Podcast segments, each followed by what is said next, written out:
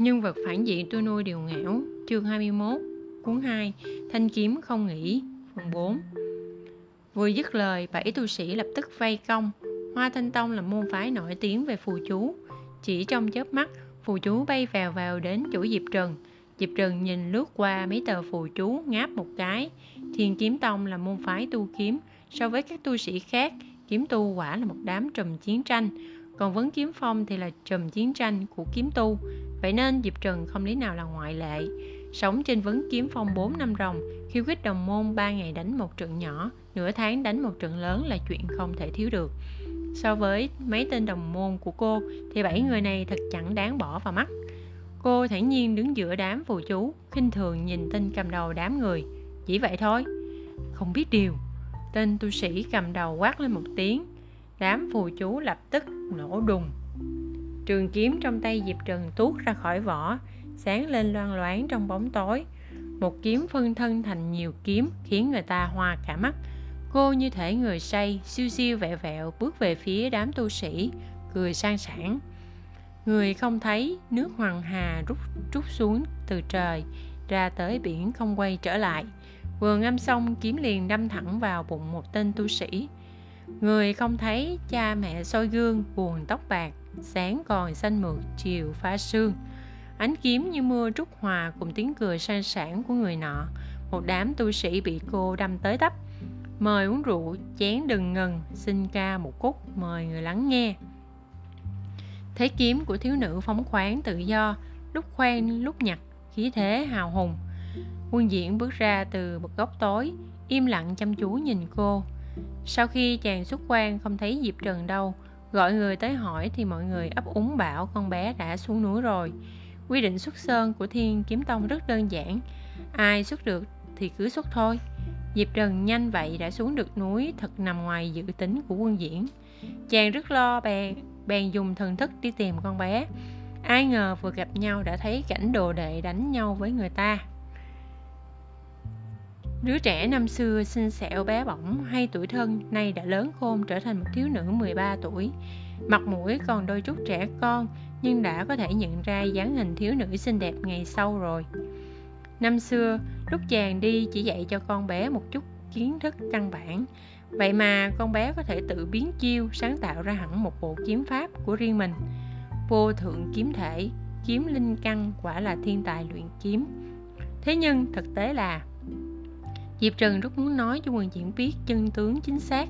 Phải là cô tiêu mất 100 điểm tích lũy để đổi lấy tủ kiếm tiên. Ngoài việc giỏi sống phóng túng, Cô chẳng còn thiên phú gì khác. Mong sư phụ muôn lần chớ có nảy sinh kỳ vọng phi thực tế nào với cô. Có điều Diệp Trần không biết quân diễn đang nghĩ gì. Cho dù biết, cô cũng không thể giải thích được. Đánh hết một bài kiếm, Đến lúc cô hào hùng ngâm câu, Ngựa hoa ngũ sắc áo cừu nghìn vàng. Gọi trẻ đổi rượu ngon thì đám tu sĩ quanh cô đều đã nằm bò ra đất. Kiếm của cô chỉ về phía quân diễn đang đứng im lặng sau đó đi đến trước mặt chàng ta, ngẩng đầu nhoẻn cười, cùng người tiêu sầu vạn cổ. Thiếu nữ mặc thanh y dừng trước ngọn đèn.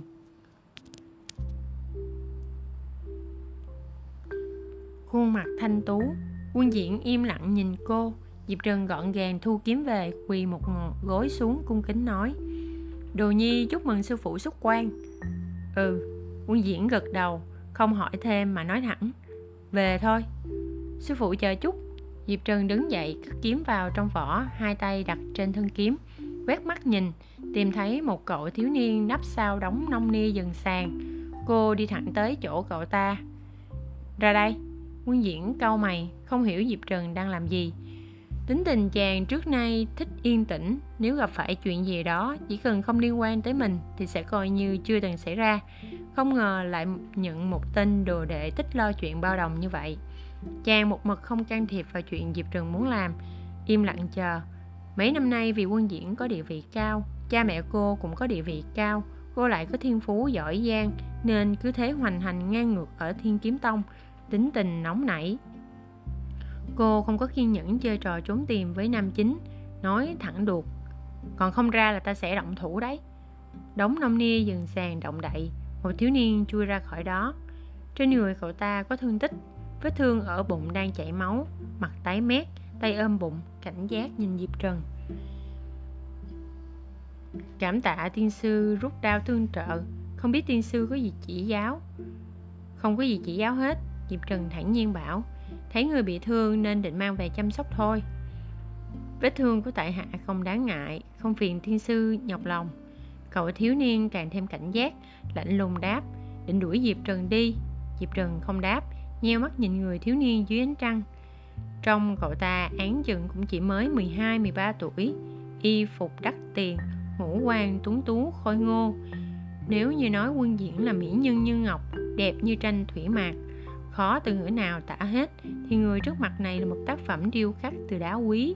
Nhìn một cái liền cảm thấy người cậu ta như phát sáng, không hổ là nhân vật chính. Diệp Trần thầm nghĩ trong lòng, mỉm cười, đưa tay điểm luôn huyệt đạo của đối phương, móc trong túi ra một viên đan dược nhét cho ăn, rồi khiêng hẳn đối phương lên, vác đến chỗ quân diễn, cười bảo, sư phụ đi thôi. Đó là ai vậy? Quân diễn câu mày, cảm thấy một đứa bé gái như Diệp Trần mà vác một thiếu niên trở về thì thật không hay. Diệp Trừng ngẫm nghĩ rồi nói thẳng, sư phụ để cậu ta làm sư đệ con được không? Từ một đứa con riêng xa vào cảnh khốn cùng, bị người đuổi giết biến thành đồ đệ của kiếm tiên quân diễn. Đây là pha trở mình thành công đầu tiên của nam chính. Cốt lõi của chuyện này là nam nữ chính thoải mái thăng cấp thành thần. Diệp Trần không thể để nam chính không đủ sản. Thế nên sau khi suy nghĩ, cô mới trả lời như vậy với quân diễn. Hàng mày của quân diễn càng câu chặt hơn. Chàng không hiểu tại sao bỗng dưng Diệp Trần lại cuốn một người không quen biết. Còn bảo chàng nhận người ta làm đồ đệ. Về thôi, mỗi người đều có duyên phận của mình. Con giúp cậu ta chừng đó là đủ rồi. Không không không không Diệp Trần ngăn lại Sư phụ con thấy vừa mắt cậu ta lắm Cô nâng càm tạ vô sông lên Nhìn như một người bán hàng giới thiệu sản phẩm Đẹp trai lắm phải không ạ à? Con vừa nhìn thấy đã ưng ý cậu ta rồi nếu sư phụ không nhận cậu ta làm đồ đệ Thì để con nhận cho. Quân diễn không đáp. Chàng không phải người thích can thiệp vào chuyện của người khác. Nhìn dáng vẻ Diệp Trần hiện tại, Niềm vui khi vừa xuất quan đã bốc hơi Không còn sót lại chút gì. Chàng không biết cảm xúc này là gì, Điềm đạm bảo. Về trước đã rồi tính tiếp. Cảm ơn sư phụ. Diệp Trần nói cảm ơn trước. Vác theo tạ vô song ngự kiếm bay theo quân diễn. Quân diễn không vừa mắt cảnh cô khiêng một thiếu niên nên bèn bảo Để ta cho Không Còn chưa nói hết câu Quân diễn đã phẩy tay biến ra một thứ pháp khí bay trông như một con thuyền Bảo với Diệp Trần Leo lên đi Diệp Trần khiêng người mãi cũng mệt nên bèn vác tạ vô sông lên thuyền. Quân diễn để tạ vô sông nghỉ trong lòng. Diệp Trần đứng ở mũi thuyền nhìn không trung. Đêm nay trăng rất đẹp, chiếc thuyền bay giữa trời đêm cảm giác như những vì tinh tú gần trong gan tức. Diệp Trừng đứng khoanh tay, trong phóng khoáng ngông cuồng. Quân diễn trở ra, đi lại chỗ cô, nhìn theo hướng nhìn của cô là cả một bầu trời đầy sao.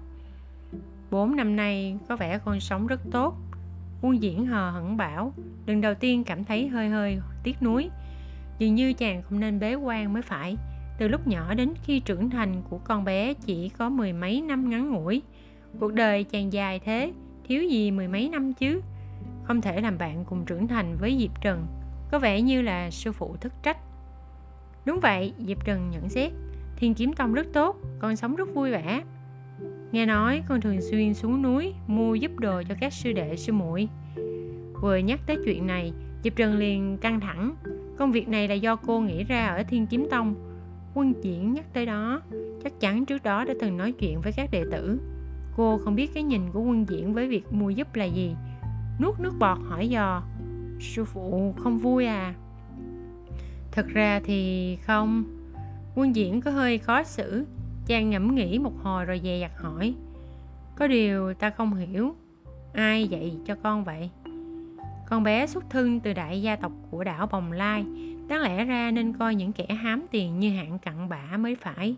Hồi ở nhân thế, Chàng cũng là con nhà quyền quý, Không màng vật chất. Tại sao lại dạy dỗ một đồ đệ thành kẻ thô tục như vậy chứ? Mặc dầu quân diễn cảm thấy Diệp Trần thô tục cũng rất đáng yêu, nhưng chàng vẫn thấy hơi lo lắng Diệp Trần quyến luyến Hồng Trần. Không muốn tu tiên nữa thì biết làm sao? Dù sao sớm muộn gì chàng cũng sẽ phi thăng. Chàng phi thăng rồi, không ai che chở cho Diệp Trần với tính cách hiện giờ của con bé, bị người ở tu chân giới đánh chết thì sao? Nếu con bé có thể phi thăng cùng chàng, cùng lên chân tiên giới thì chàng còn có thể tiếp tục che chở, bảo vệ cho con bé. Tín ngưỡng với tiền tài, diệp trần không hiểu được nỗi lo của quân diễn, nghiêm túc trả lời là chấp niệm cả đời không thay đổi của con. Tiền, mỹ nhân, mỹ thực, sư phụ, đây là đạo của con. Nghe như thế, quân diễn không biết phải làm sao chàng chọc chọc cái trán của diệp trần, vui đùa. Con thế là tà môn ma đạo. Chính đạo, tà đạo, con không làm chuyện xấu, có gì không được. Diệp trần xoa trán bỗng nhiên nghĩ ra, sao sư phụ lại xuống núi thế? Lo con gặp chuyện không may nên ta mới tới. Quân diễn quay đầu, nhìn vấn kiếm phong dần dần hiện ra trong tầm mắt, thông thả bảo, không trông thấy con, lòng ta bất an. Diệp trần ngẩn người, sau đó cười to sư phụ, người quan tâm nhiều như vậy sẽ mau già lắm. Ta vốn cũng không còn trẻ nữa. Quân diễn tỏ vẻ bình thản, già một chút cũng không sao. Sư phụ, lớn tuổi thì không sao, nhưng già mà xấu thì là chuyện lớn. Diệp trần thấy quân diễn chẳng quan tâm gì diện mạo của bản thân, không khỏi thấy vô cùng sốc ruột. Sư phụ biết mà, con tình nguyện dùng tính mệnh để bảo vệ khuôn mặt này của người. Quân diễn ngẩn người cũng không biết vì sao, nhìn vào đôi mắt sáng ngời của đối phương, trái tim chưa từng gợn sóng, chưa từng sợ hãi của chàng, bỗng nhiên có một hòn đá rơi vào, dần dần nổi lên những gợn sóng. Những gợn sóng như thế này thật quen thuộc, như thể kiếp trước đã từng yêu người ấy. Tình yêu thành một thói quen, vậy nên chỉ cần thoáng nhắc là đã dễ dàng nhớ lại. Chàng không dám nói gì thêm, về tới vấn kiếm phong, đưa tạ vô song đến ngọn đệ lục phong bảo đại đệ tử đang khâu tử của đệ lục phong chăm sóc cậu ta. Đang khâu tử cho tạ vô song dùng thuốc xong, bỗng thốt lên ngạc nhiên. Ồ, người này là lôi linh căn biến dị. Lôi linh căn biến dị vạn năm khó gặp. Người có được loại linh căn này đều là những nhân vật lưu danh sử sách, ví dụ như tỉnh diễn đạo quân năm xưa phi thăng, cũng là một lôi linh căn biến dị. Năm xưa tỉnh diễn đạo quân là phong chủ của vấn kiếm phong cho nên kiếm pháp của vấn kiếm phong là thích hợp nhất cho lôi linh căn biến dị sử dụng. Sau khi đang khâu thử thốt lên như vậy, bèn nói ngay, chúc mừng sư thúc, thu được đồ đệ. Quân diễn ngẩn người, chẳng hiểu tại sao trong lòng thấy không được thoải mái lắm. Diệp trần có vẻ rất mong chàng nhận thiếu niên này làm đồ đệ. Nhìn đôi mắt mắt sáng lấp lánh của diệp trần, trong lòng chàng có cảm giác chống đối rất khó diễn tả tối đó, tống tập đến nhắc chuyện nhận đồ đệ với chàng. Chàng hờ hững bảo, ta không nhận vị đồ đệ này đâu. Gì? Tống tập khá ngạc nhiên. Đây là lôi linh căn biến dị đấy, còn hiếm hơn cả kiếm linh căn nhiều. Sư đệ đã nghĩ kỹ chưa? Nghĩ kỹ rồi, quân diễn thản nhiên đáp. Đệ tử của ta chỉ cần một mình diệp trần là đủ rồi. Tống tập bị quân diễn làm nghẹn lời. Chàng ta thấy diệp trần được dạy dỗ rất tốt thêm một tạ vô song, chắc cũng không thành vấn đề. Thế nhưng quân diễn không muốn nhận đệ tử, chàng ta cũng không thể ép được. Chuyển sang nói, vậy ta nhận cậu ta làm đệ tử nhé, đệ đừng có mà hối hận. Ừ quân diễn cầm chén trà lên xuống một ngụm, không nói nhiều. Trong lúc hai người họ đang nói chuyện thì diệp trần ở bên cạnh chăm sóc cho tạ vô song. Tạ vô song gặp ác mộng, nói mớ liên tục. Diệp trần ngồi cùng hệ thống ngắm mặt tạ vô song rồi bảo, anh bảo quân diễn có nhận cậu ta làm đệ tử không nhỉ? Ai biết. Bà tám nhún vai, trước kia thì chắc chắn sẽ nhận, giờ thì chưa chắc. Gì? Tại sao? Hiệu ứng cánh bướm thôi. Từ lúc cô bắt đầu thay đổi thế giới này, số liệu trong máy tính chỉ còn mang tính chất tham khảo, không thể quá tin tưởng. Con người rất phức tạp, biết che giấu cảm xúc, khiến chúng tôi rất khó chắc chắn về cảm xúc thực sự của họ. Vậy nên tôi khó có thể dự đoán được y có nhận tạ vô song hay không. Diệp trần gật đầu tán thành, tạ vô song vẫn còn đang nằm mơ.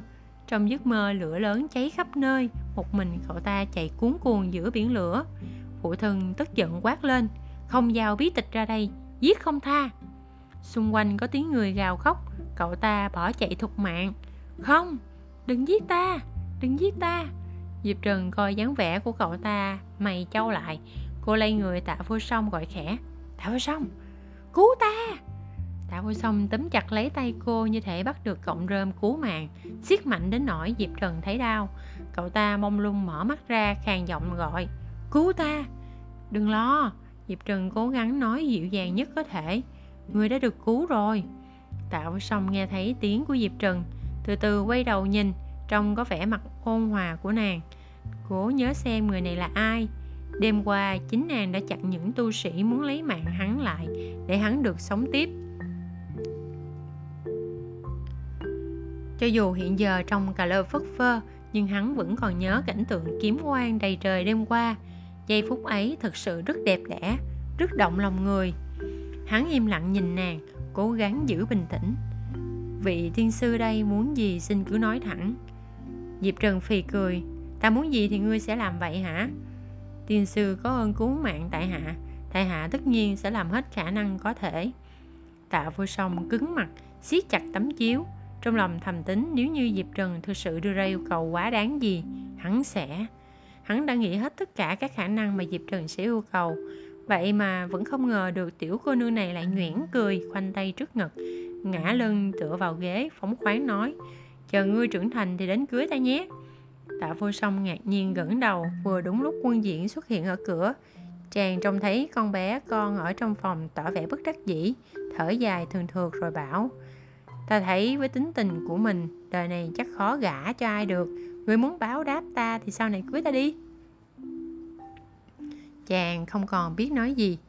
Chàng rất muốn vào trong nói với con bé rằng, lập gia đình làm gì? Sư phụ nuôi con cả đời. Ai bắt nạt con, sư phụ giúp con con muốn gì sư phụ cho con? Trong thiên hạ này không có thứ gì mà sư phụ không cho được. Thế nên sao phải lập gia đình chứ? Tiểu a trần của chàng. Tác giả có chuyện muốn nói. Bài thơ nữ chính ngâm là lấy từ bài thương tiếng cũ của lý bạch. Quân diễn, ta vốn hy vọng con có thể giống ta, trở nên đổi bậc trở thành một kiếm tu, người người kính ngưỡng vở kịch nhỏ. Diệp Trần thì con đã là một kiếm tu rồi mà, Quân diễn, kiếm tu chuyên mua giúp không được người khác kính ngưỡng. Diệp Trần vì sao? Quân diễn, con có nhớ lần trước sư muội ở đệ nhị phong tìm con xin chữ ký, con lại hỏi người ta cần mua giúp gì không?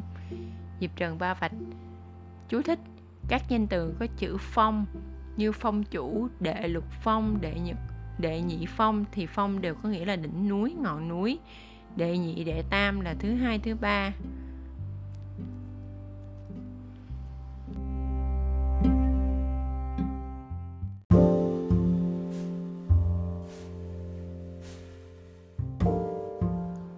Nhân vật phản diện tôi nuôi điều nghẽo Chương 22 Cuốn 2 Thanh kiếm không nghĩ Phần 5 Tạ vô song khiếp vía trước sự vô lại của Diệp Trần.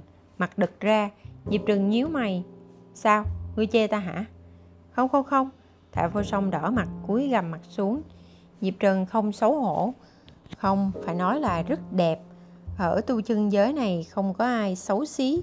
Dung mạo của Diệp Trần cho dù so với tu so trong tu chân giới cũng vẫn rất nổi bật như một miếng phỉ thúy thanh lệ thoát tục tạ vô song nhìn dung, hình dung diện mạo của diệp trần, xong lại càng thêm ngượng.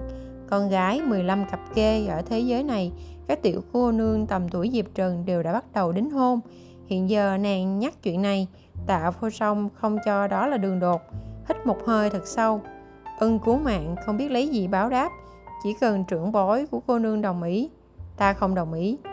Tiếng quân diễn từ ngoài vọng vào, diệp trần giật mình ngoái đầu nhìn quân diễn đã đẩy cửa bước vào. Chàng mặc trường xám màu trắng, khoác áo vân sa mỏng màu xanh, thần thái lạnh lùng, xa cách như tiên nhân. Tạ vô song ngẩng người, quân diễn đến đứng trước diệp trần nhìn xuống tạ vô song. Tạ vô song cảm nhận thấy địch ý rõ ràng từ phía quân diễn. Câu mày hỏi, ngài là sư phụ của con bé, quân diễn của thiên kiếm tông? Nói xong, quân diễn hiếm khi mở miệng giải thích một lần. Con bé thích nói lung tung, ngươi đừng tưởng thật. Tạ vô song không để tâm đoạn nói bồi thêm vào sau của quân diễn. Trong đầu chỉ tập trung vào mấy chữ quân diễn của thiên kiếm tông. Người này là kiếm tu hàng đầu đương thời, tu sĩ đại thừa kỳ trẻ tuổi nhất, tục xưng là quân tử thẳng thắn vô tư, quân tử kiếm tạ Phu Sông từng được nghe các trưởng lão của hoa thanh tông nhắc tên người này vô số lần với sự ghen tị và khát khao. Từ lâu hắn đã mong ước nếu có thể thì muốn được bái nhập làm môn hạ của quân diễn, làm đệ tử của y. Thế nhưng khoảng cách giữa họ như trời và vật hắn không dám mơ ước xa vời. Hiện giờ được duyên kỳ ngộ, hắn đã gặp được thật rồi. Trong lòng tạ vô song kích động nhưng ngoài mặt thì giấu kỹ cố tỏ vẻ bình tĩnh. Tiểu sinh là tạ vô song, con trai của tả trưởng lão hoa thanh tông, xin được bái kiến tiền bối. Ừ nguyên diễn đáp một tiếng, quan sát tạ vô song, thấy cậu ta không có ý gì với diệp trần thì nhất thời thấy yên tâm, sau đó lại thấy bực mình. Yên tâm tất nhiên là vì tạ vô song không có ý đồ gì với diệp trần, nhưng mà đồ đệ của chàng tốt như vậy, thế mà tạ vô song lại không có ý đồ gì hả? Cậu ta nhất định là bị mù. Tâm tình phức tạp của quân diễn không hề để lộ ra ngoài. Thấy thương tích của tạ vô song không đáng ngại bèn quay sang gọi diệp trần, đi thôi. Quân diễn đạo quân xin chờ một chút. Tạ vô song nóng ruột, thấy quân diễn sắp đi mất, bèn nhảy khỏi giường, quỳ dưới đất, cung kính thưa. Quân diễn đạo quân, đệ tử thành tâm muốn bái đạo quân làm thầy, mong đạo quân đồng ý. Không nhận quân diễn đáp dứt khoát. Diệp trần cảm thấy tình thế không ổn. Bèn xen vào, sư phụ, tư chức của người này được lắm. Quân diễn chẳng nói chẳng rằng, quay đầu nhìn diệp trần, ánh mắt đó cực kỳ lạnh giá. Vừa thất vọng lại vừa bực tức khiến diệp trần ngơ ngác. Cô hiểu ra quân diễn không chỉ không muốn thu nhận tạ vô song, mà còn rất không thích cậu ta. Nhưng những lời khuyên bảo không thể nói thêm được nữa nhưng việc trở thành đệ tử của Nguyên Diễn là bàn tay vàng đầu tiên của cuộc đời nam chính. Bất kể ra sao, cô không thể làm thay đổi cả tình tiết chính của chuyện được phải không? Cô nghĩ tới nghĩ lui, không thể làm đệ tử của Nguyên Diễn thì làm đệ tử của mình, đều là vào vấn kiếm phong cả. Quân Diễn dạy cô, cô dạy tả vô song, chắc là vẫn được chứ. Cô hỏi thử hệ thống, hệ thống trả lời, cô chờ tôi tính toán chút đã. Một, một lát sau hệ thống đáp, vẫn được, dù sao trở thành học trò của cô thì cậu ta vẫn sẽ học được quân tử kiếm của tỉnh diễn đạo quân truyền lại. Bộ kiếm pháp này thích hợp với cậu ta. Hơn nữa, sau này cậu ta cũng coi như là có vấn kiếm phong làm chỗ dựa vững chắc. Người khác phải nể mặt. Được. Diệp Trừng thoải mái hắn giọng quay lại nói với Tạ Vô Song. Vậy thì, Vô Song à, sư phụ ta không nhận cậu. Hay là cậu bái nhập làm môn hạ của ta nhé. Lời vừa ra khỏi miệng, hàng khí trên người quân diễn càng lạnh hơn. Chàng nhìn diệp trần chăm chăm mặt lạnh ngắt. Diệp trần con mới trút cơ thôi. À, chuyện đó con biết nhiều mà. Diệp trần ngượng ngùng ánh mắt tạ vô sông cũng buồn thiêu hiểu rằng quân diễn thực sự không muốn thu nhận hắn. Diệp trần cũng chỉ đang nói đùa. Diệp trần gãi mũi mặt có dày hơn nữa cũng không thể tiếp tục đòi nhận đồ đệ được. Đành quay sang nhìn tạ vô sông quân diễn lại dục về cô đành đi theo quân diễn quay lại vấn kiếm phong. Sau khi về vấn kiếm phong, quân diễn đưa cho diệp trần rất nhiều sách bắt phải đọc hết. Diệp trần sửng sốt nhìn chồng sách, thử co kè. Ừ, sư phụ, con sẽ đọc hết số sách này, nhưng mỗi ngày có thể cho con ra ngoài một chút được không? Không được. Quân diễn vung tay lên, một vòng tròn xuất hiện ở cửa động, tạo thành một bức bình phong, nhốt được diệp trần trong động phủ trong lòng quân diễn cũng yên tâm hẳn ra. Lãnh đạm bảo, trước khi đọc xong, con không được ra ngoài. Diệp trừng bồn chồn trong lòng trong lòng. Tạ vô song còn đang bị thương, con không tranh thủ đi cải thiện thiện cảm, thì sao có thể bắt được tạ vô song đây? Thấy diệp trừng tỏ vẻ rất khó xử, ngọn lửa trong lòng quân diễn lập tức bùng lên. Chàng giấu giếm cảm xúc, lạnh nhạt hỏi, con có chuyện gì phải làm à? Cái người con cứu không có liên quan gì đến con hết. Quân diễn lập tức ngắt lời cô, mắt lạnh như băng. Diệp trần, con là đệ tử cùng ta tu luyện vô tình đạo. Tầng thứ nhất của vô tình đạo là đạm tâm, con quên rồi sao? Đạm tâm, minh chí, bạc tình, vô tình, thâm tình, bông tình. Đạo tâm của vô tình đạo có 6 tầng, là căn bản của người tu luyện vô tình đạo. Tống tập nói chàng vô tâm vậy cũng không sai. So với người bình thường thì thế giới tình cảm của chàng thật đơn điệu. Có điều còn chưa tu luyện đến tầng cuối cùng thì chàng vĩnh viễn sẽ vẫn có cảm xúc. Sẽ bị tác động, sẽ bực tức, sẽ khó chịu. Chàng không thích diệp trần có quá nhiều cảm xúc. Chàng mong sao diệp trần mãi là trẻ con, mãi mãi không có dục vọng, không tương tư ai, không cảm thấy ai đặc biệt hơn những người khác. Con bé nên cùng mình tu luyện, phi thăng thành tiên tại sao lại muốn yêu ai đó chứ? Tại sao phải gả cho ai đó chứ? Một lòng hướng đạo, cùng chàng phi thăng, vậy chẳng tốt sao? Cả thế giới này chàng đều có thể cho con bé. Mọi người mọi người đều sợ chàng, bảo chàng là quân diễn vô tình. Chàng không buồn giải thích. Người hiểu bạn, không cần bạn nói thì người đó vẫn hiểu. Người không hiểu, cho dù bạn nói nhiều bao nhiêu, thì người đó vẫn cứ không hiểu. Thế nhưng điều này không có nghĩa là chàng không cô đơn chàng cũng mong ước có người bầu bạn cùng mình. Vốn đã tưởng đó chỉ là hy vọng xa vời, ngoài kiếm, cả đời chàng chẳng có gì cả. Thế nhưng sau này chàng phát hiện ra, không phải, chàng còn có dịp trần. Đứa bé nhỏ xíu, lúc nào cũng có vẻ tuổi thân, kéo kéo ống tay áo của chàng, đòi ăn sườn xào chua ngọt. Nếu như đến dịp trần cũng thành của người khác, nếu như dịp trần không còn ở bên chàng vậy thì ngàn năm vạn năm chỉ nghĩ thôi đã khiến người ta cô đơn khủng khiếp. Vậy nên khi tạ vô song xuất hiện, chàng đã lo lắng đến thế. Chàng im lặng nhìn diệp trần, đứa trẻ bốn năm nay chàng không gặp, trong lòng thấy một chút nôn nóng. Tiểu trần, chàng nghiêm túc bảo, đừng để bất kỳ ai làm trễ nải chuyện tu đạo của con. Diệp trần không đáp, cô mấp mấy môi một hồi rồi nghiêm túc ngẩng đầu lên nhưng mà sư phụ ơi, đạo của con đâu phải vô tình đạo. Quân diễn ngưỡng người, diệp trần nhìn chàng ta, thấy đối phương không vui, bèn dè giặt hỏi dò. Sư phụ không thích tạo vô song sao? Quân diễn không nói gì, mắt nhìn xuống trông như một đứa trẻ. Diệp trần nhíu mày, tại sao vậy ạ? À? tiểu trần, ta mong con có thể tu hành thật tốt. Quân diễn nhìn cô, trái tim hướng về đạo lớn nhanh chóng đắc đạo phi thăng vi sư sẽ chờ con.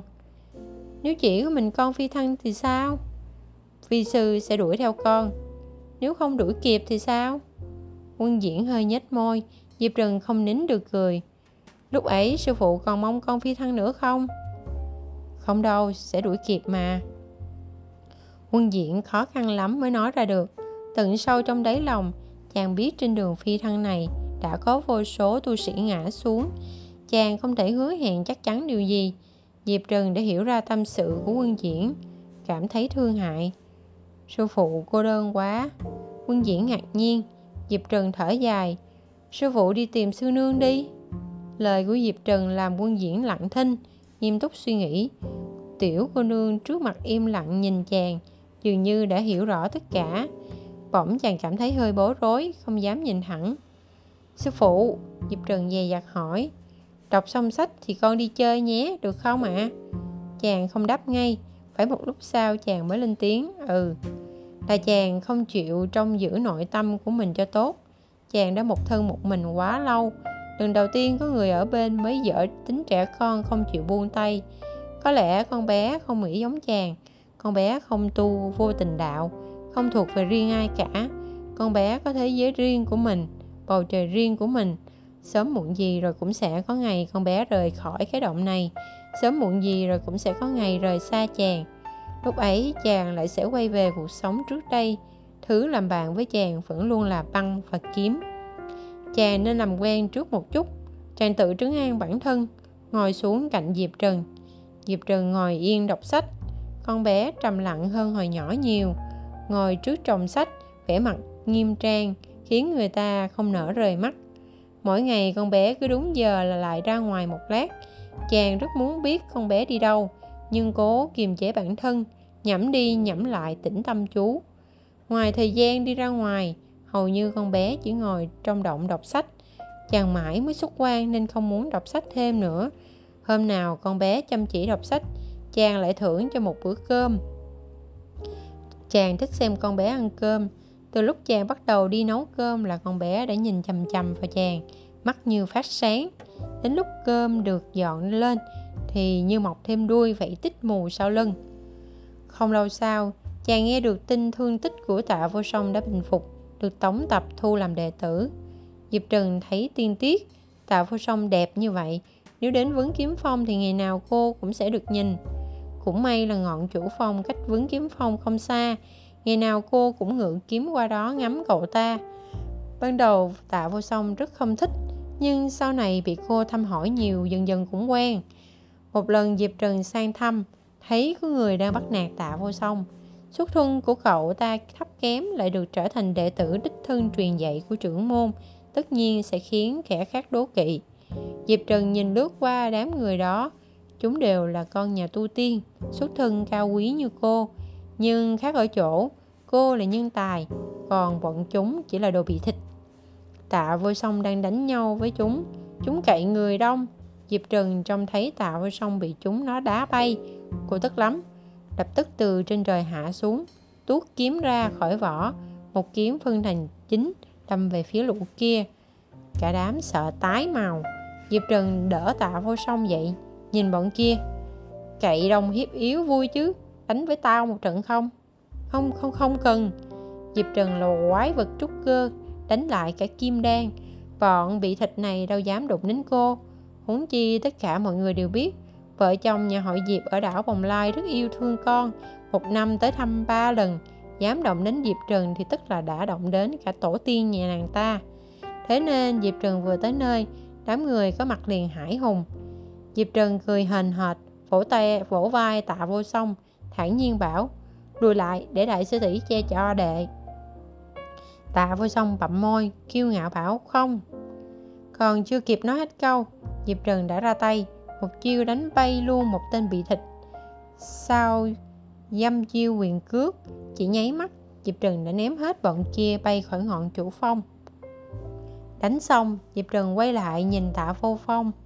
Vô song đang sửng sốt, bỗng nhiên nhận ra đây phải chăng là một cơ hội tốt để trở thành ánh trăng sáng. Thế là cô húng hắn một tiếng, ngượng ngùng bảo, không phong cách của thiên kiếm tông là vậy đấy, mọi người đều như vậy. Tạ vô song nhìn cô đầy sâu xa, Diệp Trần thầm khóc trong bụng, không chịu nổi nữa, xoay lưng trở về vấn kiếm phong.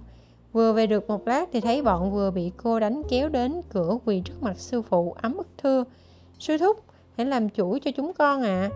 Diệp Trần nghiến răng, bỏ mẹ, bách lẻo nhanh thế.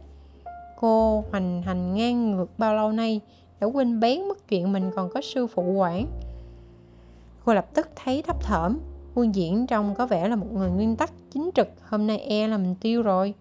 Kết quả, quân diễn câu mày, nhìn bọn nó một cái rồi quay sang hỏi Diệp Trần. Còn đánh à? Diệp Trần lý nhí đáp, vâng ạ. À. Quân diễn gật đầu, đồ đệ của ta sẽ không đánh người tùy tiện. Các người về tìm sư phụ mình lĩnh phạt đi. Cả đám ngơ ngác, quân diễn thấy họ không đi, bèn nhướng mày, tay áo vung lên. Cả đám ăn hại bị gió cuốn bay ra khỏi vấn kiếm phong. Diệp Trần rất bất ngờ, không nhịn được hỏi. Sư phụ rất chiều con phải không? Quân diễn thản nhiên hỏi lại. Đây là chiều à? Diệp Trần ngẩn người, quân diễn nở nụ cười. Thế thì ta có thể chiều thêm chút nữa. Đánh vài người thôi mà. Quân diễn quay về động phủ nói nhẹ bẩn. Thế mà còn cần phải có lý do sao? Không có tính cách của kiếm tu, không xứng làm kiếm tu. Diệp Trần ba vạch. Dân trà kính bố già. Bố già cứ như vậy sẽ dạy hư con trẻ con mất đó. Chú thích Ở chương 20, tác giả gọi tên các cảnh giới là đạm bạc vô dục, thái thượng vong tình. Ở chương này gọi ngắn gọn là bạc tình và vong tình. Đạm có nghĩa là lạnh nhạt, thờ ơ, bạc là mỏng, ít. Minh chí là có ý chí ngay thẳng, vong là quên. Vậy nên các cảnh giới trong vô tình đạo lần lượt có nghĩa là giữ trái tim thờ ơ, giữ ý chí ngay thẳng, hạn chế tình cảm, tình cảm sâu sắc và quên đi tình cảm